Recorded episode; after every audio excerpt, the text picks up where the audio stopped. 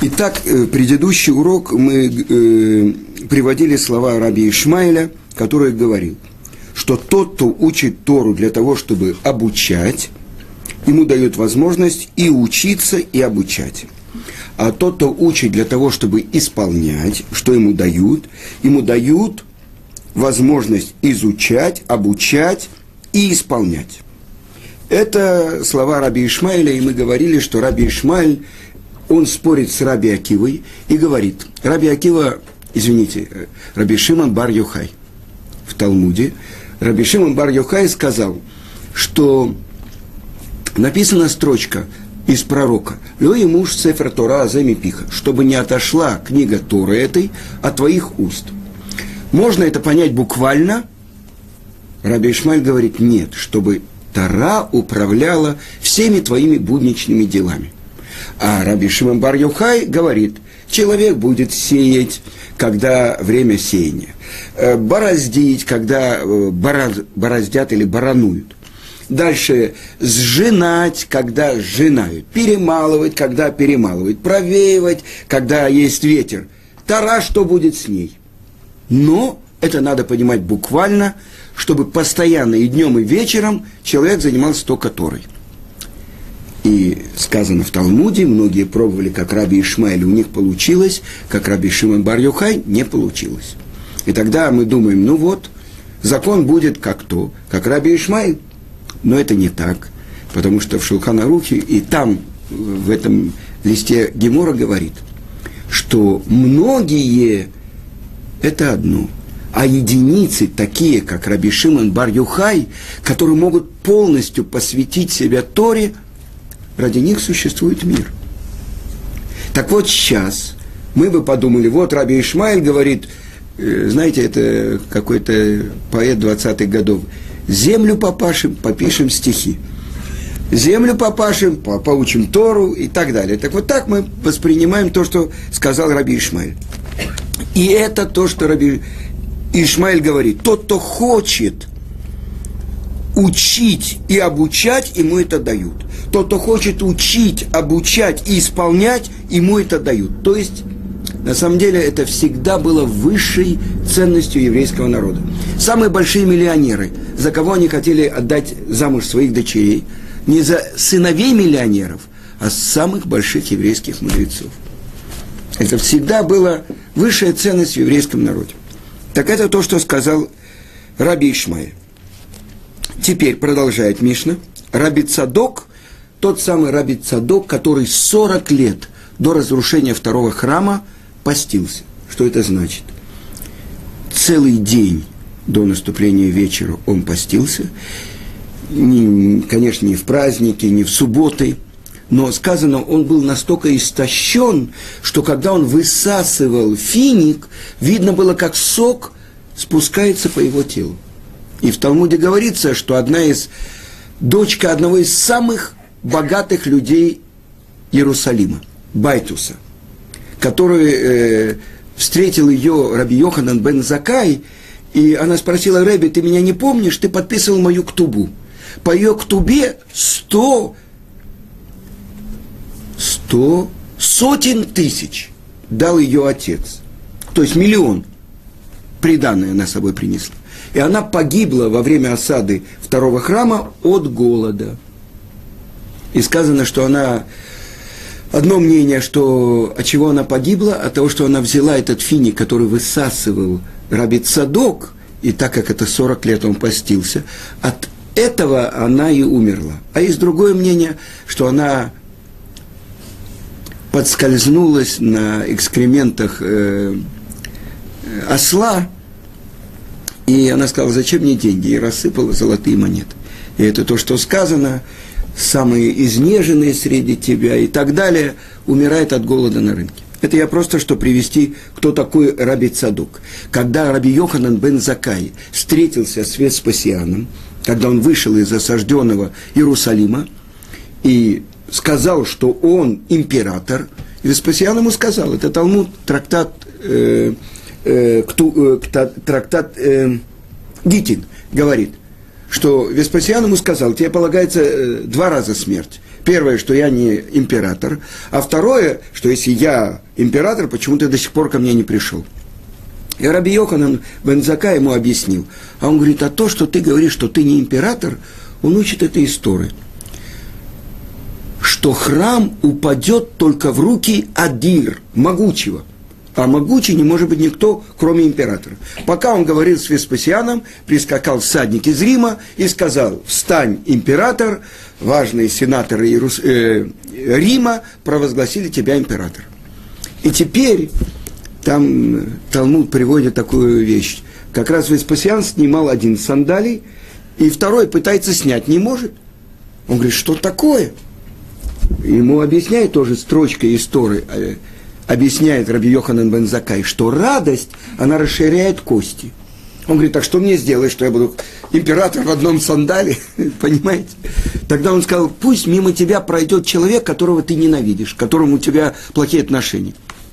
Позвали такого человека, прошел. Тут же он снял сандали. Сказано, что вот это вот уменьшает, то есть печаль и все прочее уменьшает кости. Он сказал, если вы такие мудрецы, почему ты не пришел ко мне раньше? Он сказал – что бирьоним, то есть сейчас можно было привести как, ну как? Среднее. Нет, Бирьоним. не бейноним, а бирьоним. Бирьон это как, э, ну, ну, хулиган это буквальное значение, а это как, ну, злодей. О, злодеи, злодеи. Злодеи среди нас не давали нам выйти.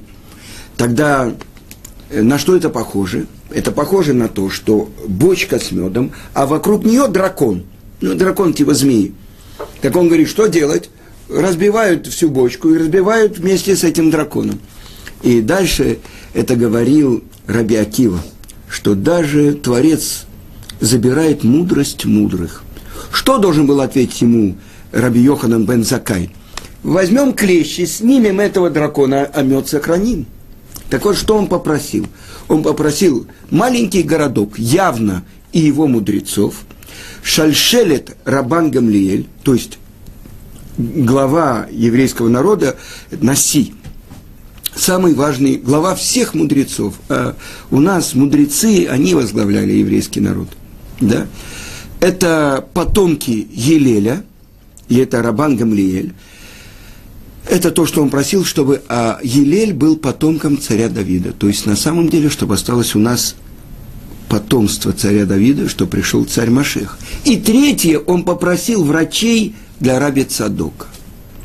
Потому что 40 лет он находился в посте и молитве, чтобы не был разрушен храм. И вот э, когда император, я хочу все-таки про Раби Цадока досказать, увидел, он говорит, ты на это потратил э, целую просьбу у императора, и тогда что ему сказал это взгляд еврейский и нееврейский. И что ему ответил Раби Йоханан бен Закай? Если в этом городе был бы еще хотя бы один такой, как Раби Цадок, ты и десять десятикратные армии, как у тебя, никогда не могли бы взять город. Почему? Потому что еврейские мудрецы, они называются строители. То есть те, кто соединяют. Э, вы знаете такое слово на иврите хавер. Ну, все скажут, член, буквально перевод, член партии хавер бифлага. А в Талмуде хавер, ну это буквальное значение друг, а не товарищ. Да? Корень слова хибур – соединение. Тот, кто соединяет небо и землю. Вы понимаете? Поэтому еврейские мудрецы называются строители. Они дают жизнь миру. Так вот, если был бы еще один такой, как Раби Цадок, Иерусалим никогда бы не пал. Так вот, это Раби Цадок. Что же он говорит? Мы уже это учили, я только повторяю. Раби Цадок говорит, не делай из Торы корону. Для чего? Чтобы возвыситься благодаря ей – и не делай ее как мотыгу, чтобы ей копать. Мотыга, то есть человек копает, зарабатывает. То есть не делай корому, корону, чтобы тебя почитали, чтобы тебе давали деньги. И не, нет, корону, почет,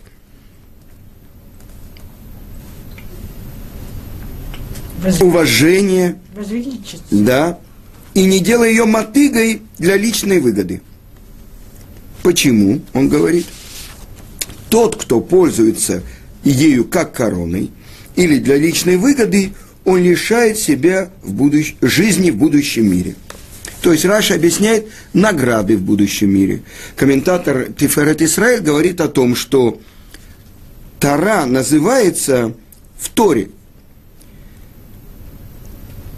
потому что она жизнь твоя и долголетие твое.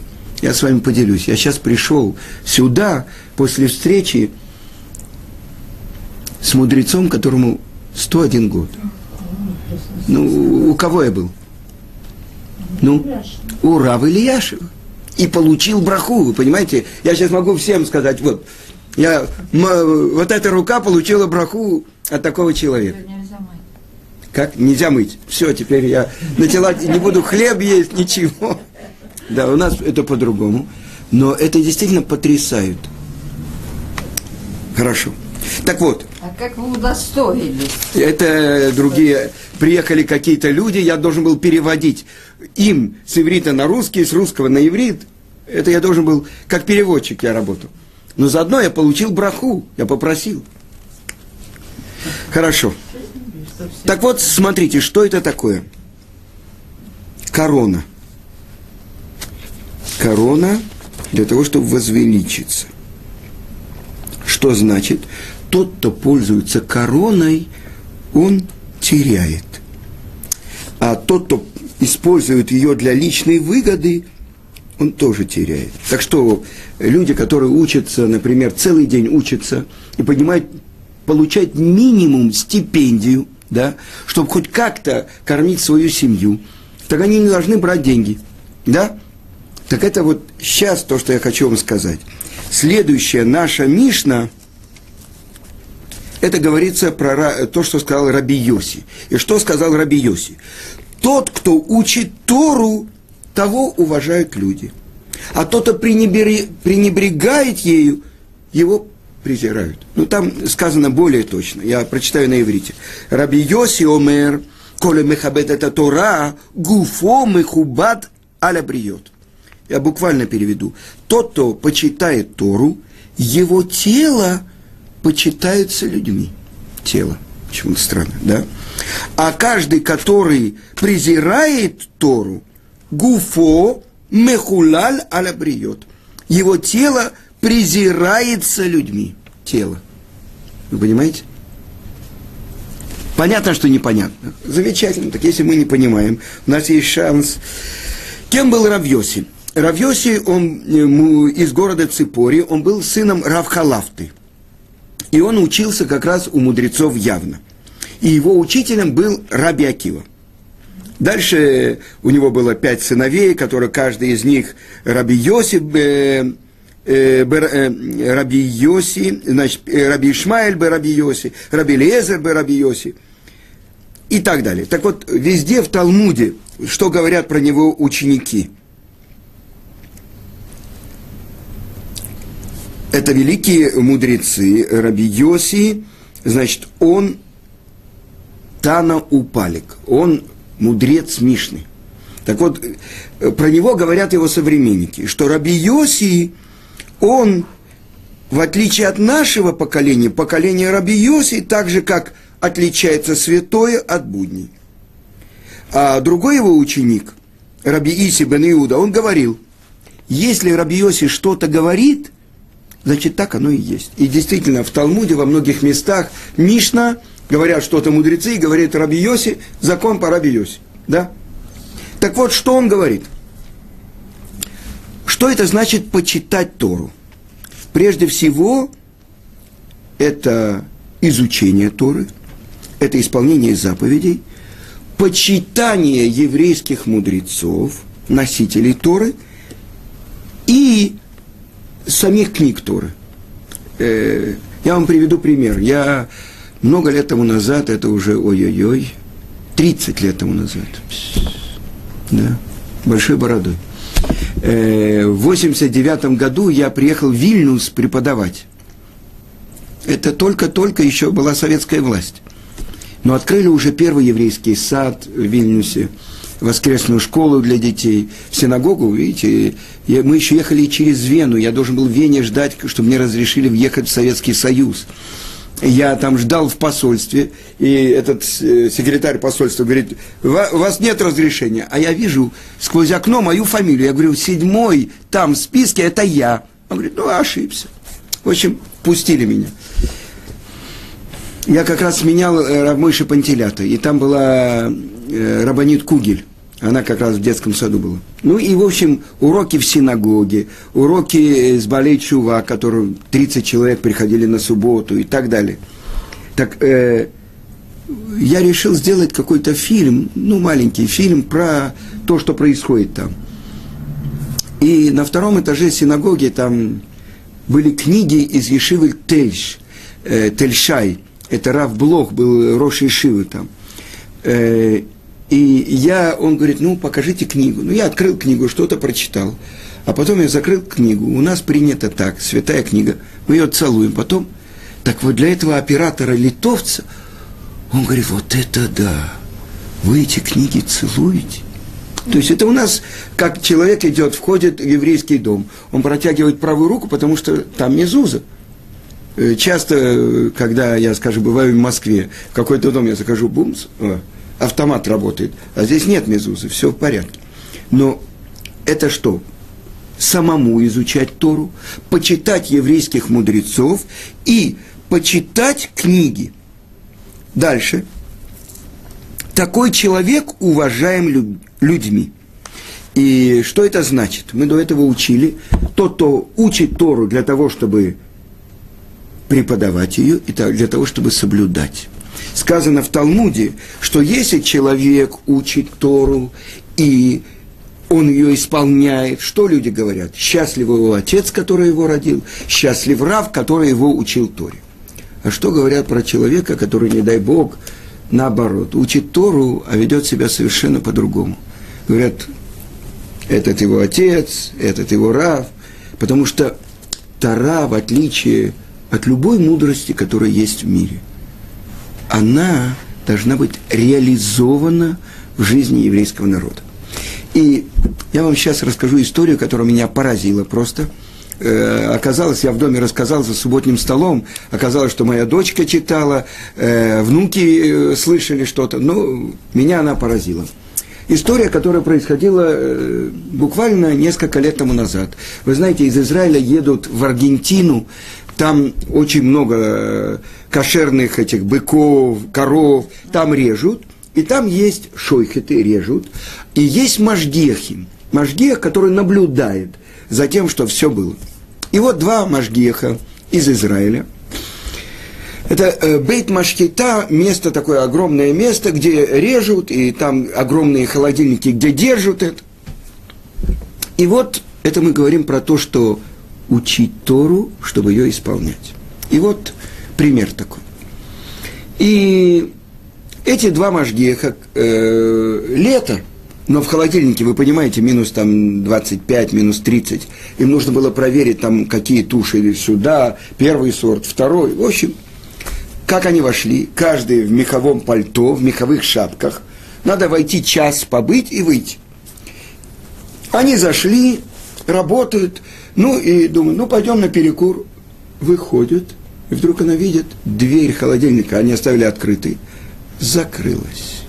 И они понимают, конец рабочего дня, стучать, мобильных телефонов тогда еще не было. А, что делать? Они там остались? Внутри холодильника, огромного такого. Сейчас мне э, мой жених, мой, мой жених, да, это Хатан – он говорит, что сейчас во всех холодильниках есть такая сирена, азакап. А тогда, видно, этого не было. И вот они закрылись, и они понимают. Ночь. Да, э, я не знаю, в России человек там 25-30 градусов, но он знает как-то это. Все-таки это из Израиля приехали люди. Ну, час проходит, но они начали говорить, человек перед смертью говорит «ведуй». Творец, спаси меня, но если нет, что моя смерть была искуплением всех моих дурных поступков, сказали Ведуй.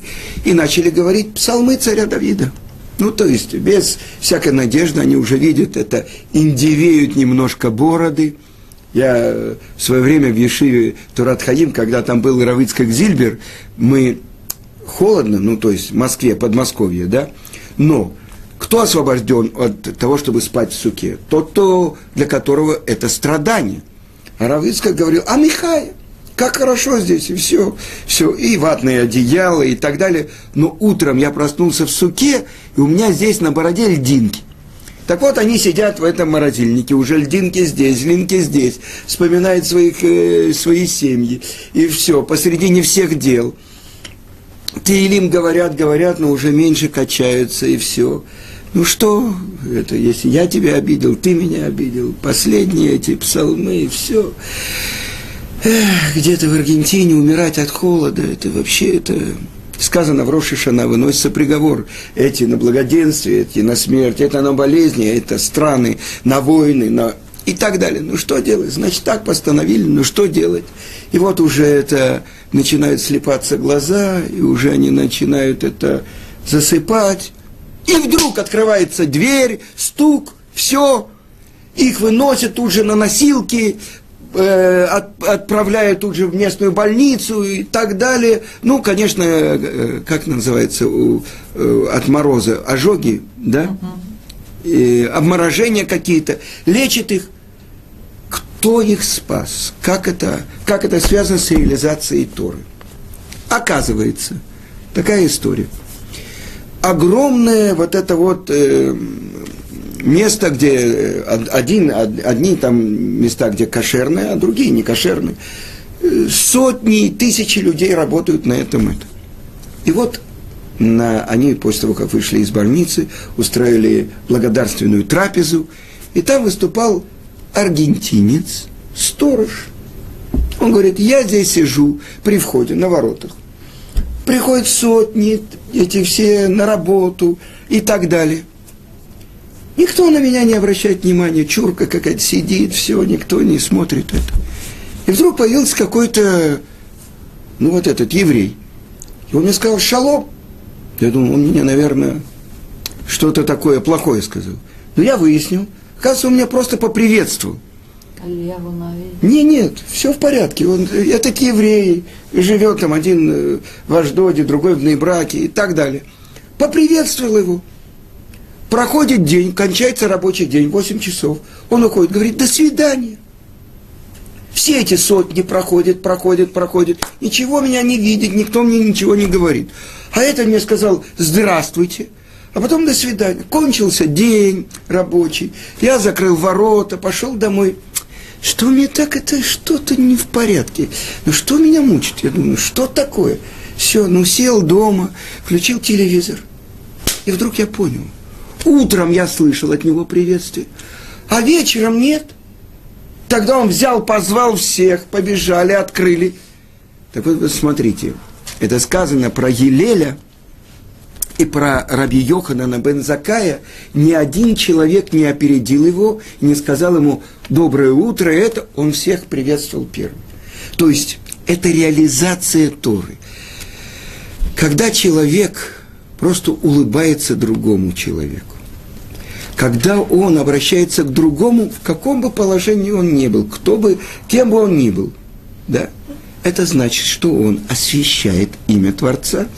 Один человек рассказывал, это мой друг в нашем районе, э, он дает уроки такие, это он выпускает такой, и он рассказал такую историю. Один Бальчува, он жил, родился в нерелигиозном городе – нерелигиозном месте. Когда его спросили, что произошло, почему вы одели кипу, начали учить Тору и так далее, он говорит, вы знаете, я вам расскажу. Я жил в районе, где вообще не было религиозных. Все встают, все бегут на работу, все, никто никого не видит, ничего. И там жил один человек в кипе. Я шел в школу, он меня видел и говорил, здравствуй, как ты поживаешь? Никто на меня не обращал тоже внимания. А вот он, когда видел меня, он меня приветствовал, улыбался мне. И вот я подумал, если этот человек так встречает незнакомого ему мальчика, какого-то соседа из этого по дороге, значит, то, что он учит, то, как он живет, в этом есть какой-то очень большой смысл. Я решил узнать, в чем этот смысл. Простая, простая вещь. Сказать человеку «Здравствуйте» и улыбнуться человеку. Сказано, тот, кто показывает белые зубы, улыбается человеку, важнее во много раз, чем тот, кто дает ему 100 шекелей. Почему? Потому что он обращается к другому человеку, уважая его. Это уважение к нему. Да? И приводит Талмуд несколько случаев. Один человек, который кормил своего отца самыми откормленными, сейчас есть даже на свадьбах подают, парга, паргалиот. Это маленькая такая птичка, ну, это типа цыпленка, помните, цыпленок в табаке, цыпленок табака. А это что-то такое тоже маленькое, вкусное и так далее. Так вот, тот, кто кормит, это в Талмуде написано, отца пар, паргалиот, ему полагается в будущем мире гену. А тот, кто заставляет человек, э, своего отца, это называется рехаем, это такие э, очень большие перемалывающие жернова. Ему полагается будущий мир. Странно, странно, что это такое. И приводится одна история.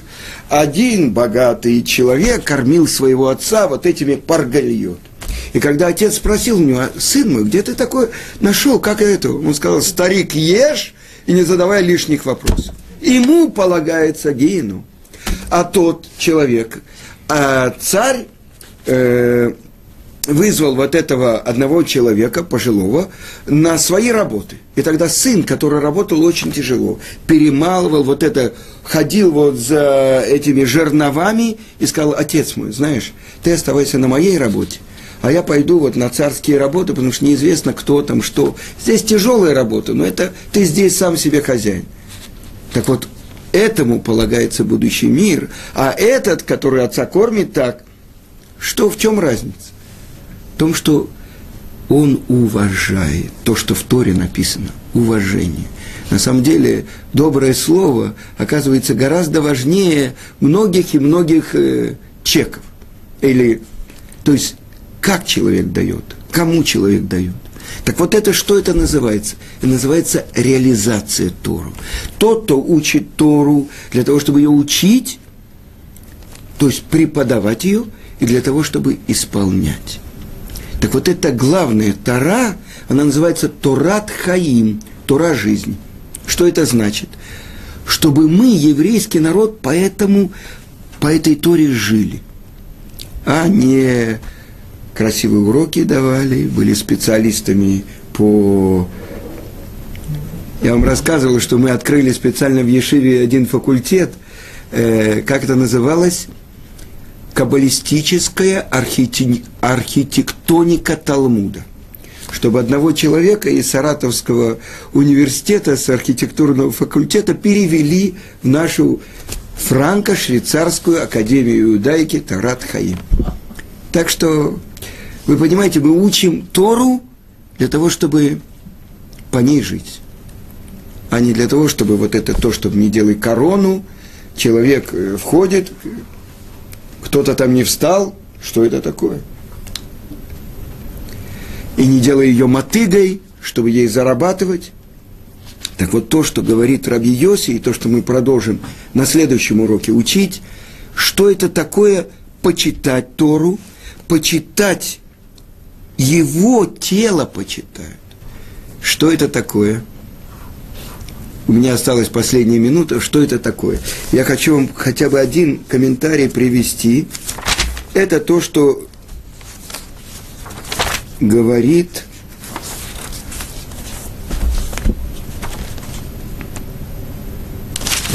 Вот он. Э, Рабхайм из Воложина.